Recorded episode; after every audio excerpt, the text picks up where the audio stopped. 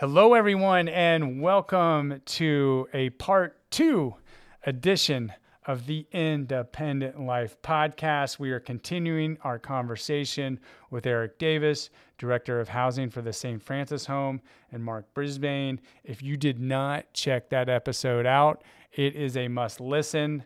Go back and listen to it before you listen to this one, if at all possible. It really sets the stage for what we get into in this episode, in which I jump right into getting his take on what are some of the systemic or policy based solutions to addressing the affordable housing issue.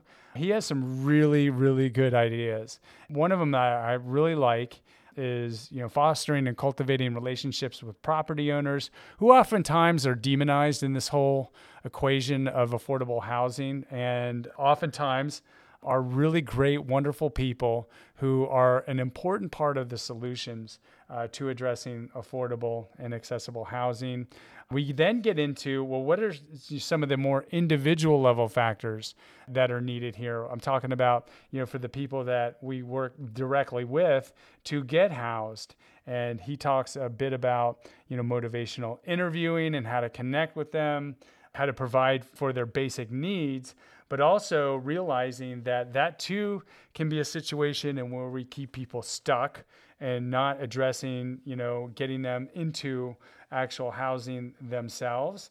And some of the things that are needed in working with people as individuals, coming from a place of non judgment, a place of humility, an attitude of gratitude, and being able to you come from a heartfelt place is perhaps the way that we can help individuals to really inspire them to go above and beyond what they think they're even capable of.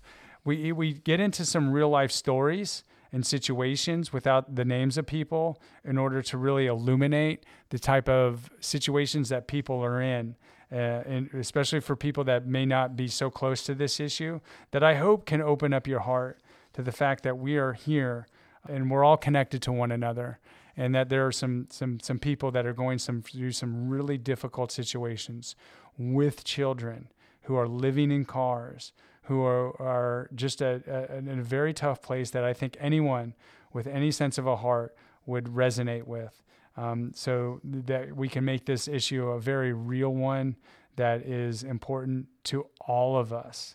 And, and, I, and we round out this conversation kind of the way it began, you know, really getting a better sense and understanding of, you know, who Eric is, who Mark is, and these qualities of uh, and what inspires them to be able to serve maximum service the people that we're looking to help that are in the most need uh, of our help and what makes them tick.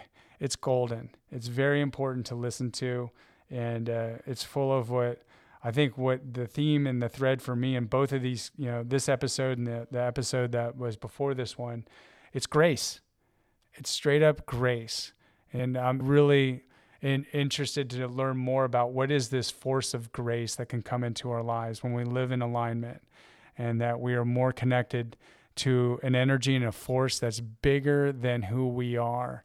And when we can get out of our own way, how this grace can manifest itself into our lives and into the lives then of the people that we're we're serving. So Eric is is just someone that uh, has grace flowing from him through him and into others. And it, and it certainly is, is something that has really, really made an impact on me and in my heart. And I know has really helped uh, Mark Brisbane, you know, from from our Center for Independent Living, who's in this conversation, help to you know get people into situations that is going to take their lives onward and upward. Enjoy this conversation; it is very, very powerful.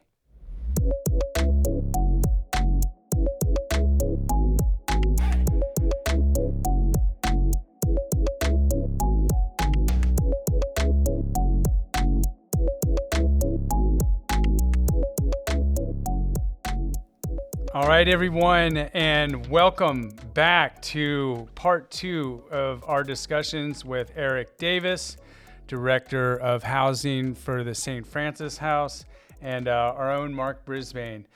This conversation has been so transformative for me in so many different ways.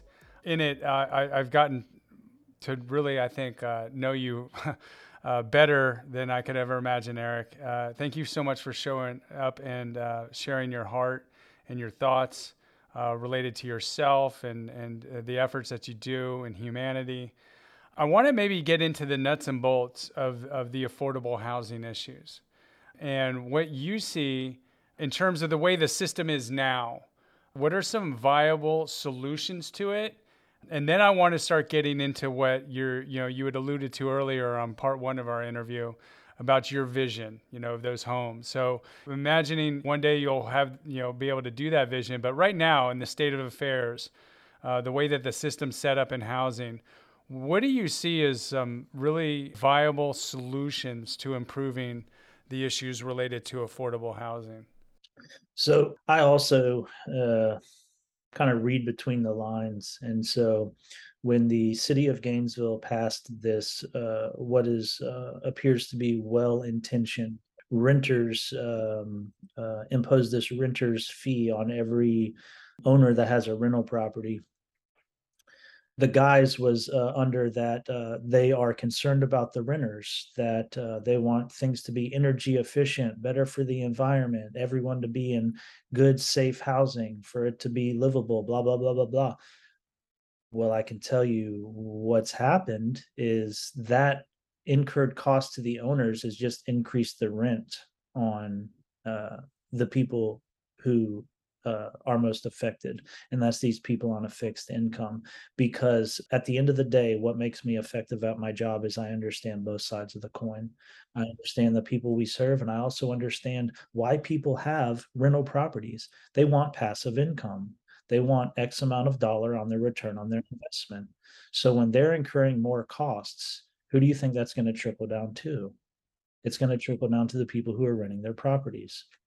Luckily, uh, with the owners that I've um, had had the honor and privilege of working with, actually there are uh, at a number of the properties, like with the gentleman Scott, he actually charges and allows me to work with him less than what property management uh, and other owners charge in the same complexes. Um, he also, uh, in his units, are typically uh, nicer than than than most of the other counterparts at certain properties and so that's just been one effect that i've seen um, as far as you know and and again maybe it was well intentioned but what it ended up doing is also causing people to think about just selling uh, their properties because they don't want to have to give uh, the government more of their money you know and so you think, oh, it's 125 bucks annually. That's not a big deal. But when you think about people who have eight properties, you know, that adds up pretty quick. You're looking at a thousand dollars. And people might say, well, he's got eight properties. It's plenty. Um, he's got plenty of money. But the reality is, uh, this gentleman actually uh, has allowed me to, uh, and this will be our 2023 will be our fifth year working together, has allowed us to create affordable housing spaces what that looks like for me is meeting people who want to make a return on their investment. But the way I broach it with each and every individual owner that I meet for the first time is you're going to rent your property out. Allow me to earn your trust and let me rent it out to someone who I think will be a good fit. And through doing that, I've been referred to other owners. Um, I've had property owners actually build new construction to work with me and the woman I'm meeting to have lunch with today is building a, a massive two uh, new structures to continue to do the work we've done together. Because at the end of the day, it feels good to help people. Mm-hmm. And when people are working, when we are working together, uh, they get to humanize the individuals we serve. They get to see firsthand the impact mm. and the quality of life that we end up bringing. And I always speak to the truth of it. I can't do what I do without them, right. vice versa. And the reality is, if it wasn't for beautiful human beings who, yes, they want to make a, a return on their investment, but they took a chance on me. You know, so many times when I first meet meet these folks, and especially I can touch on the, the woman Maxine who I'm going to have lunch with after this podcast. I remember the looks on these owners' faces when I'm saying, you know, work with me, help me to give people a second, third, and tenth chance. People coming from prison, jails, psych hospitals, homelessness, uh, people that just need a working poor, as you described. Um, and of course, uh, they're always uh, that's always met with a, a, an air of caution. Sure.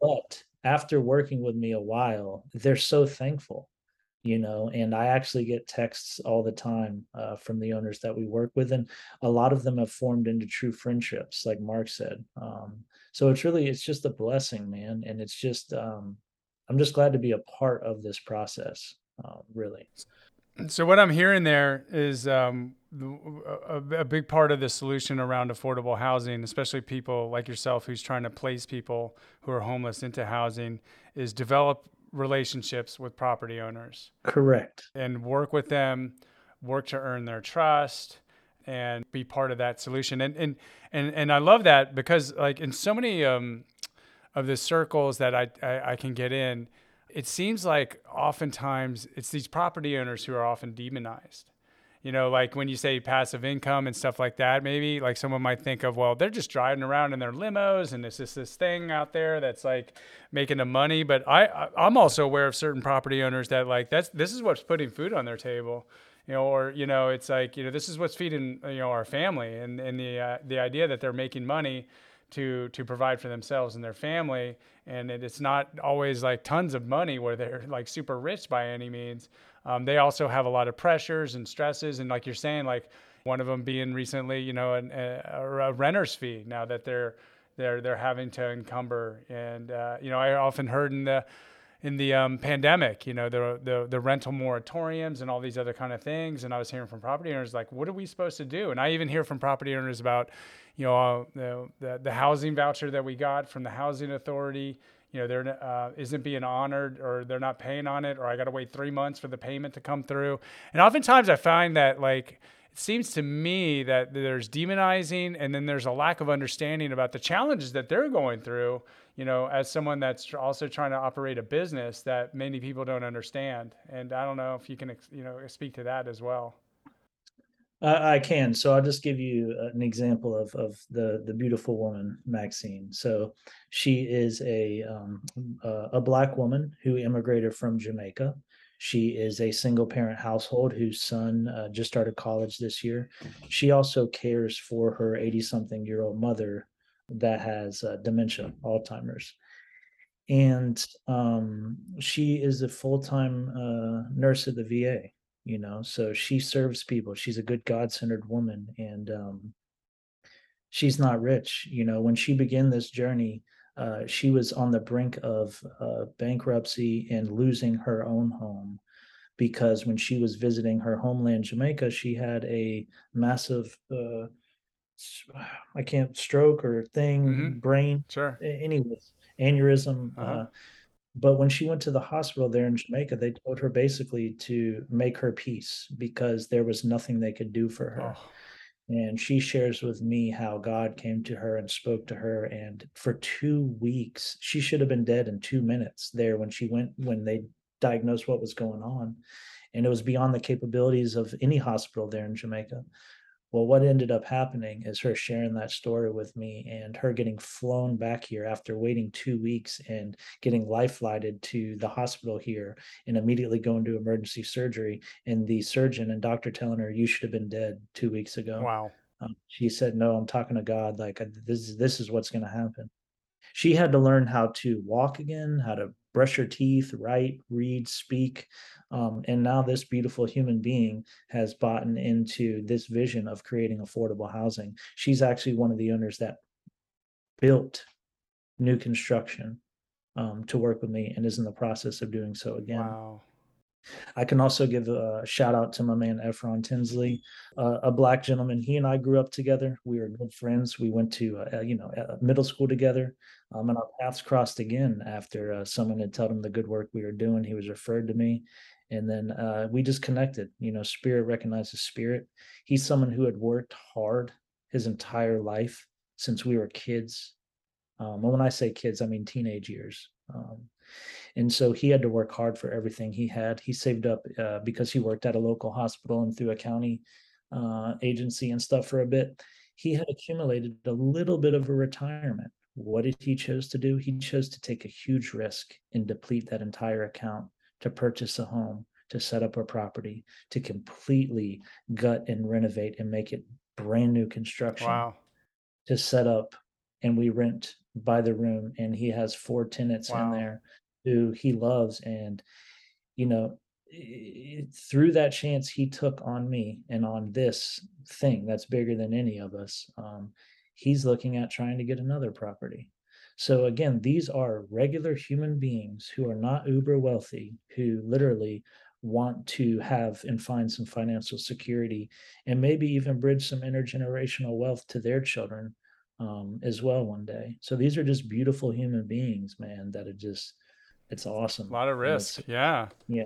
I know, Mark, you have some experience too, and uh, you know, trying to place people into housing, and have encountered all kinds of, you know, different property owners and uh, whatnot. What do you have to add to that conversation about really kind of developing and cultivating uh, relationships with property owners as a piece of uh, really addressing the affordable housing issue?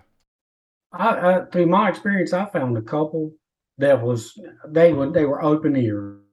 They were willing to work with me, willing to work with the consumer, but for the most part, I don't know a lot of property private ones like Eric. Now I, I will contact Eric and explain the situation, and and he'll ask me where he, he'll tell me what he has that may fit the person. Because with explaining about mainstream vouchers, it only covers the city limits of Gainesville.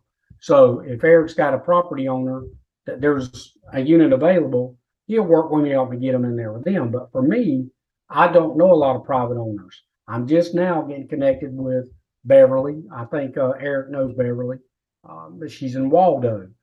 Now, mainstream folks won't can't go there, um, but I can send lower income people if it's an emergency situation to Beverly, um, and explain who Beverly is as a private owner she's she just got a property there and she's in the process of getting another one um, where she houses single parents mothers with small children and elderly. Mm-hmm. so i wanted her on this call today but she was tied up so maybe the next time. Um, it's players like that tony that i you know i, I need to hunt down more get connected with. So i'm gonna pick i'm gonna start picking eric's brain and get him getting him to loop me in with some of these cats and Yeah. you know, but not all of them's going to be. They're chasing that dollar, Tony, and you got to you got to get them to see past that that that dollar Uh huh.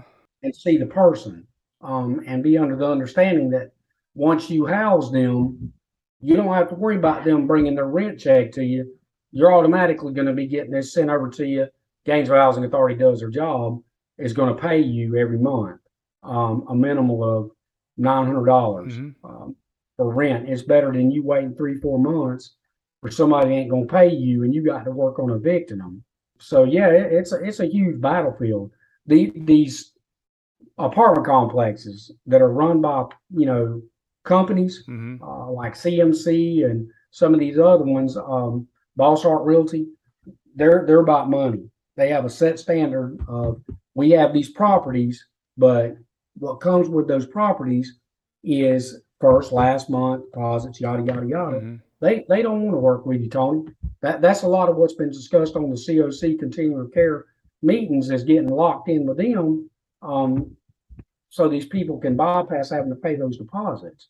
So I've just got to do what Eric's doing and he's busy and I hate, I bugged him so much. I ain't even bothering him, He's just getting locked in and maybe going out to some of these people with him and maybe they see me in a wheelchair. They're like, Hey, we need to work with this guy Uh huh. um, using that. I hate to say it, but using that as a trump card is a ticket to get them to kind of ease up. So Yeah. yeah, it's it's um it's tough. I've, I've got two people right now. I got a lady looking for a two bedroom, safe neighborhood. She's in the hospital. Um, she got on the Section Eight wait list. Well, she got her voucher through that. She can't find anywhere. She is running into huge obstacles. Mhm. This lady's got congestive heart failure. She's got a lot of. She's got mental and emotional problems that she's dealing with, and a 19 year old son that's um requires a lot of care and I just feel so bad for her. Um, Eric, you see how I'm front loading you, man. I'm I'll be texting you what you got, man. You got something. So um, it's it's things like that, man. It, you boys see all this gray hair, don't you?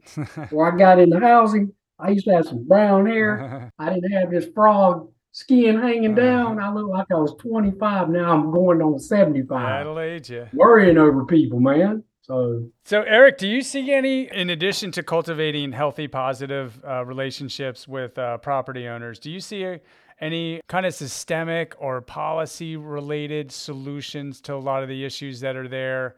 Um, you know, whether they're uh, tax incentives or you know, I saw the city commission. I, I, don't know if you were there at this meeting that was a few years ago. I think it was right before COVID, but it was uh, Gainesville Rising. And uh, so, those that don't know, in our area, there's a lot of uh, new apartment construction. You know, there's a lot of units, and on the bottom, it's commercial and I think there's an ordinance that limits the amount of units per like square, you know, like for an acre, you know, development. But there's a way to get around that if um, there's a certain percentage of units that are affordably housed. I think there was something around that. Like a lot of people were having very heated conversations around. So yeah, I'm just using that as an example of uh, a potential, uh, you know, systemic type policy based solution you know, to, to addressing affordable housing. I'm not advocating for that as a good solution, but I'm just using that example. Do you have any, you know, ideas of what you think might be good solutions in terms of like policy or systemic fixes to affordable housing? Yeah. So you touched on something I actually just was discussing yesterday, and that is uh, through my understanding too, which is limited. I don't pretend to be an expert on everything I discuss. Um, from my understanding, all those uh, affluent, uber wealthy, uh, luxury student livings that we're describing, which is also uh, driving the cost of of the rental market mm-hmm. up here, and people who actually live here yep. and are not going to be transient, meaning majority of the students are transient, and so they do say that something. I think that the figure I heard was ten percent of each of those uh, luxury buildings are quote unquote affordable uh-huh. housing. Uh-huh. Show me, show me. Yeah Please show me. Yeah. I want to know because I've yet to meet one individual that was in anything affordable in any of those places. Right. So I also would like to say, first of all, when I listen to bureaucrats in, in municipalities from city, county, state, Fed say, affordable housing. How do we do affordable housing? How is it that I have gotten out of here as a diagnosed schizophrenic and recovering opiate addict and created affordable housing with nothing to back me? So I, in one side, say shame on y'all, because also I hear of this budget that is allocated each year, X amount of million dollars for affordable housing. Where does it go? Yeah. Now, the other side of that coin is let's not just criticize, let's offer to help. Yeah.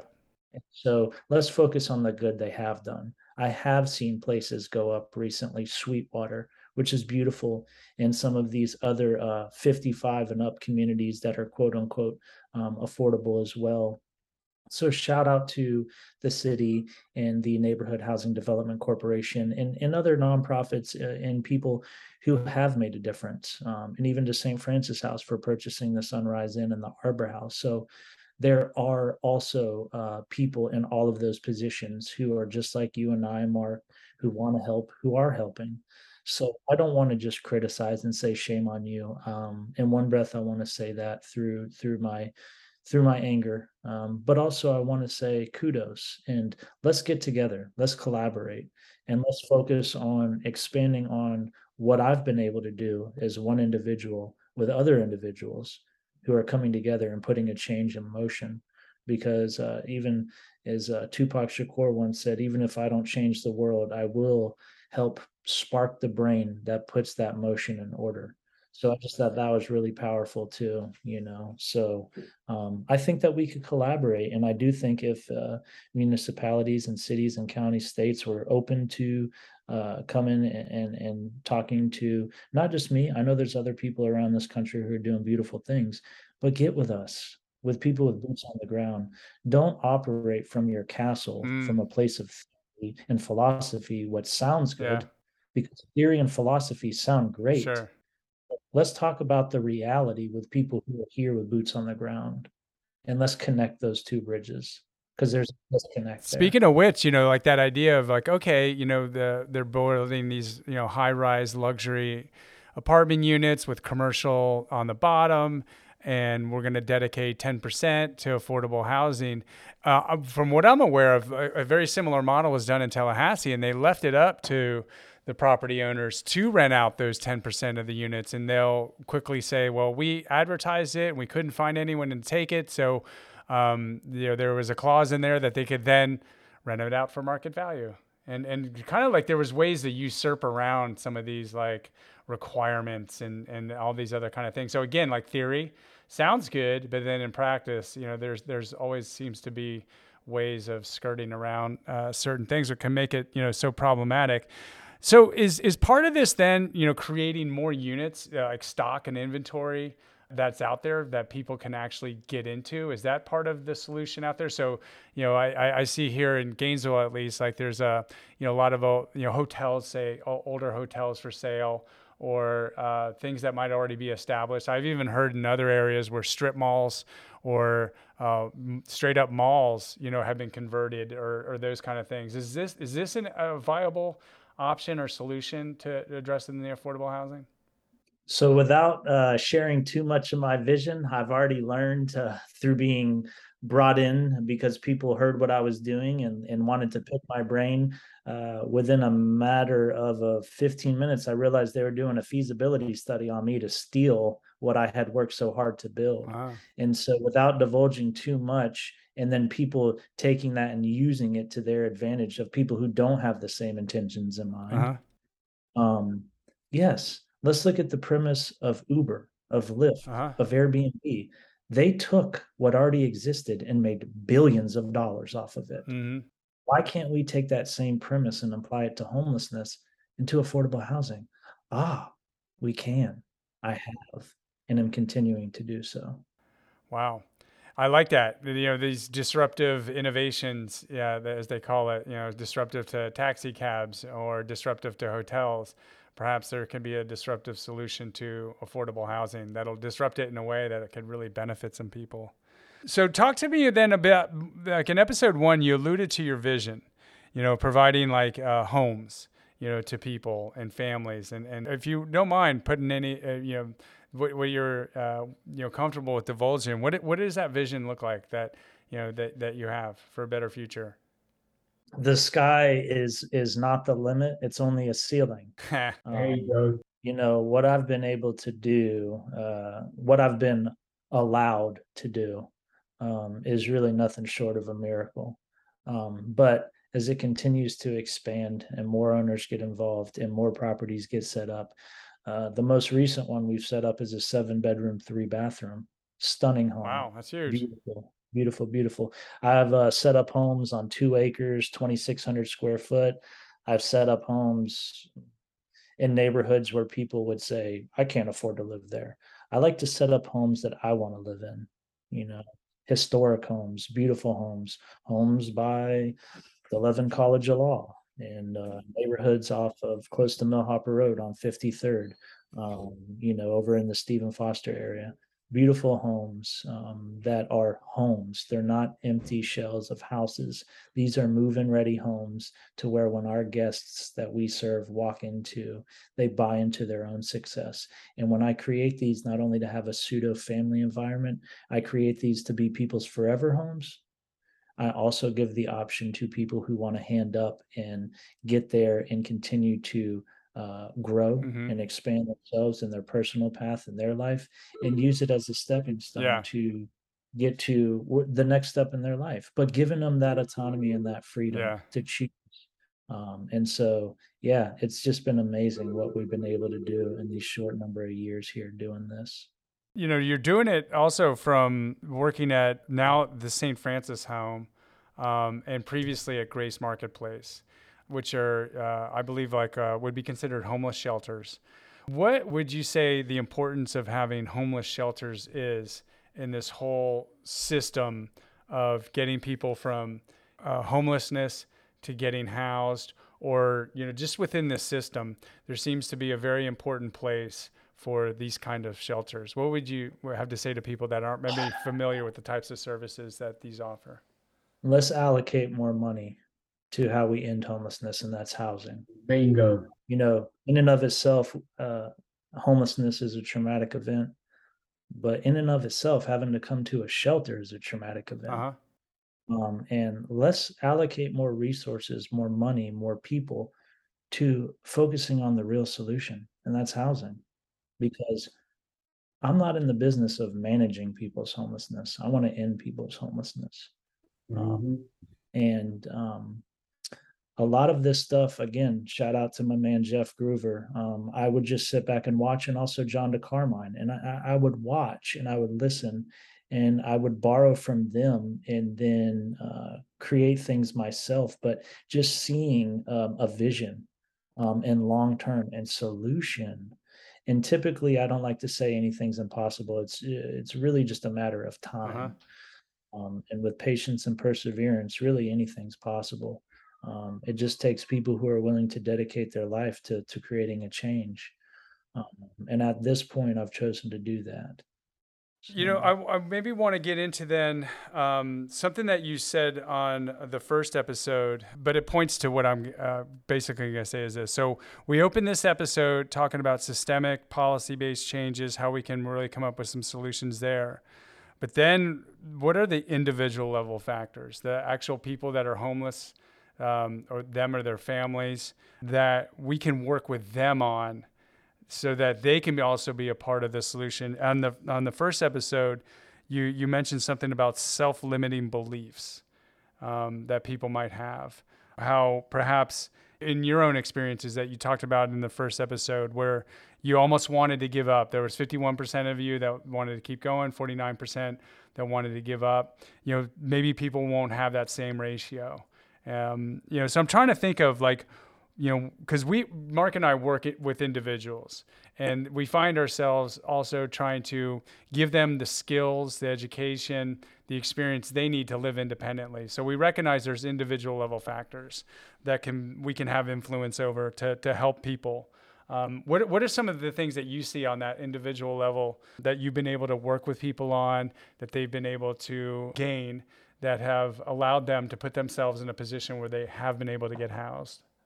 So a couple things that I learned, and and again, uh, shout out to my man Jeff Groover, but uh, things like motivational interviewing, trauma informed care, meeting individuals where they are, and realizing that the trauma uh, and the shock that their limbic system are in, and the fact that when people like will say, "Get a job," well, let's really uh, look at that. Let's look at the person who's unhoused, who doesn't know where their next meal is going to come from, doesn't know if they lay down and close their eyes, they may not be accosted or beaten, or if they're a woman, uh, assaulted. Um, when I imagine being in that fight or flight place physiologically, uh, my brain is in survival mode. Mm-hmm. I'm not worried about a job. I'm not worried about a house or paying rent. I'm worried about surviving. Right. And until we can address and take people out of that survival uh, cycle that they are in physiologically, we're not going to be able to address and give them the opportunity to begin to address some of the issues uh, that may have caused them to be before us in the first place. And so it's really an individualized approach. And that's where I think we miss with neurodiversity too. We want everyone to fit in this box. And I mean, housing first, yeah, it's the best overall philosophy. Absolutely. I can get behind that. But um, how is it trauma informed to put someone in a place where when they're making a certain amount of income they only have one choice and where we're putting them is in an area where uh, 90% of those people are coming from the same place they're trying to escape? So really we're just reintroducing them to trauma. We're compounding their issues. If they're someone who's newly in recovery or trying to get away from drugs and alcohol or or a prior um, person that may have uh, assaulted them and now we're just bringing them and putting them right back in on top of one another how is that really uh, helping? Yeah. It's not. So scattered site housing is also a big thing that I learned and I'm a proponent of. And that is why my favorite thing to do is find big, beautiful homes and set them up. Because at the end of the day, the person to the left and to the right goes to work just like they do and pay rent. They don't know where that person's come from. And that gives a person the dignity and the freedom of being uh, a regular human being just like everyone else. but as far as you're touching on again systemic issues man. Oh it's it's hard it's all of it right? You know it's not yeah one or the other. is. Yeah. And, and we're begging we're begging a much bigger question and one that we would not have time in, to answer today. But i guess uh, what what i'm hearing from you is what tools do we give people? I guess what i do is um, i've come to a place of peace and surrender and acceptance where i can't save anybody. I can't even save my own child. What can i do? I can love them. I can love them where they are. I can nurture them. I can encourage them. But most importantly i can lead by example. And i think that's also why it's very important for people to talk openly about past struggles because when people say oh i don't want to live near people who are mentally ill. I don't want to live uh, near an addict i have to stop them and say you're talking to one right now. Hmm There you go. you know? And they'll say well i could never imagine you. So when i've shared my story i've been asked to go and speak at state conferences and stuff in orlando people are always blown away and say i can never imagine you doing drugs. I can never imagine you uh, struggling like the, what you talk about with your mental health and i say what a blessing. Uh, what a blessing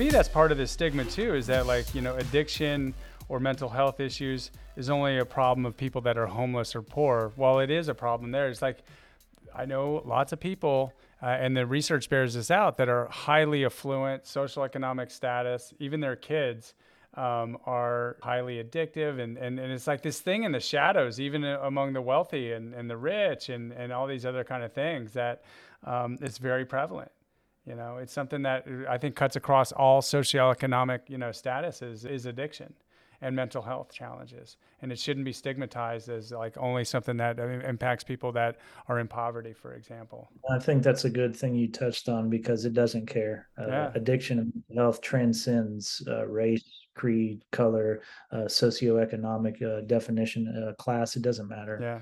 Another thing that I like to always tell people is, again, in my humble opinion, we are all diagnosable with something. 100%. Eric, I like to use the I like to use the term because I don't judge anybody, color, creed, nothing. I I put my pants on just like you do. I may do it different, but I slide my pants on just like you do. nice, Mark. Um, that's what I used to when I worked for the Department of Juvenile Justice. I used to tell those kids in there, you know, a lot of them, you know, sling dope, sell it, you know, steal, do all those things. I tell them kids, I said, I'm no better than you. I said, son, I put my pants on just like you do, so I could get them to look me face, you know, eye to eye, and they didn't feel inferior or I'm looking down on them by no means, because I'm like, hey, we've all done dirt, so Yeah. you know, just to get people to kind of relax and say, okay, this this guy can, he gonna work with me. He cares about me. Opens that door. Um, you you got to in every situation, man. You got to talk to people like you're on the front porch with them. That you don't have issue with them. You don't judge them because of their circumstances or what they've been through or who they are.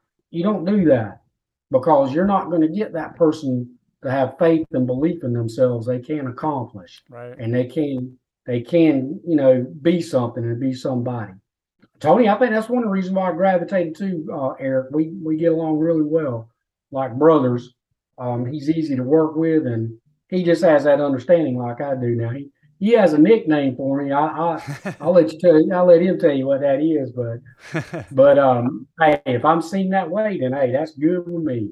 So I'm okay with that. It's um, I, I always when someone does get into a place to live and they're off the streets, man, and they just you know start thanking me, thanking me, thanking me, thanking me, thanking Eric, thanking Eric, thanking Eric. I'm like, don't thank us. It ain't us. It- I- it's all God. It's we're doing His work. So I give Him the glory, and it just a lot of them they just man, they really let it out then.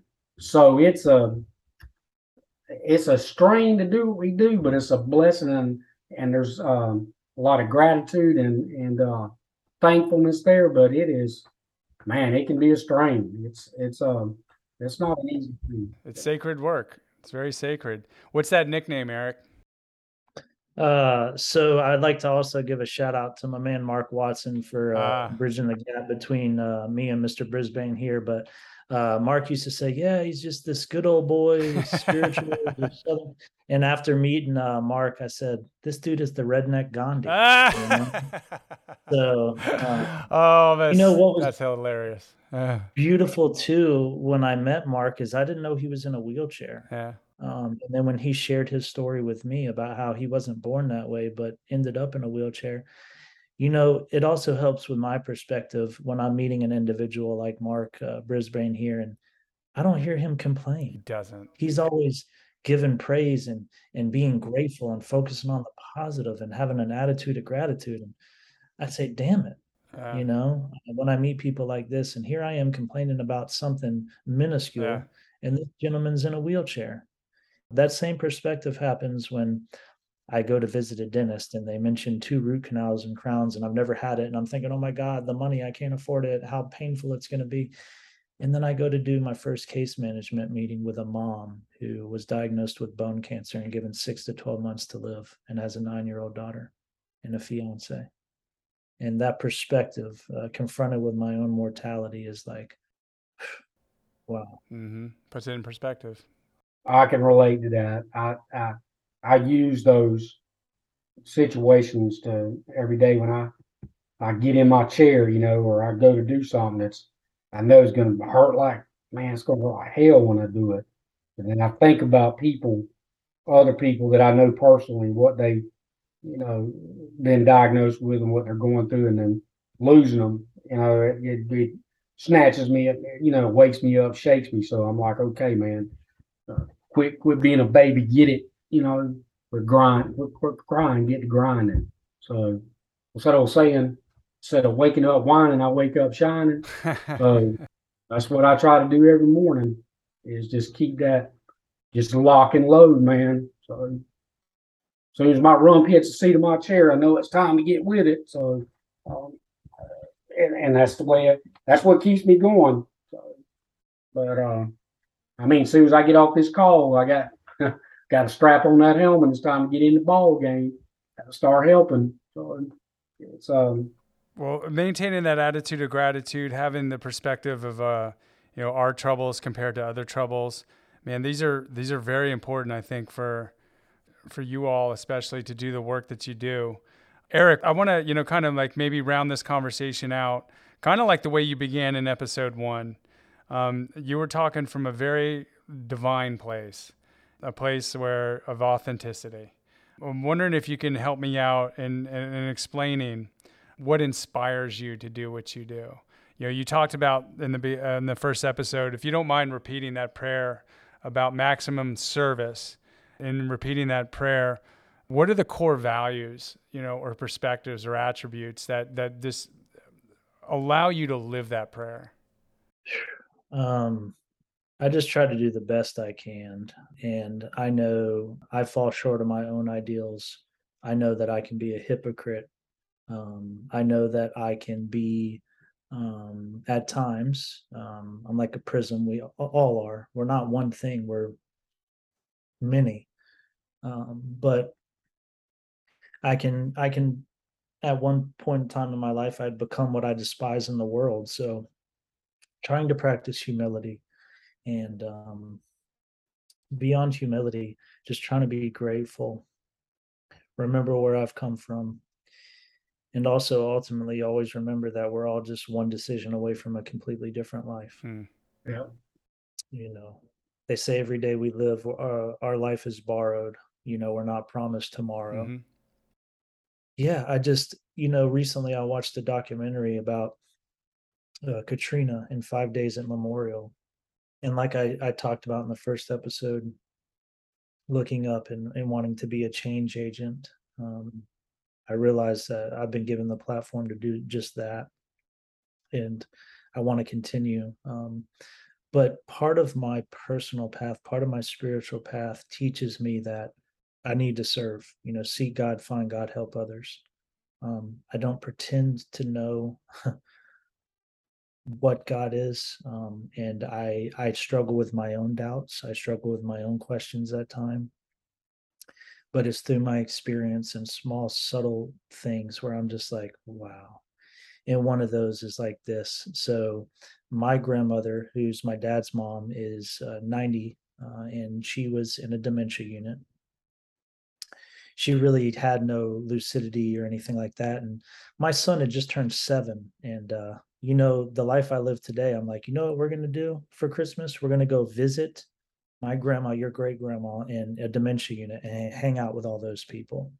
Like that is what my life can look like today. And I just am so glad to lead by example for my son. So we got flowers, we brought him to her.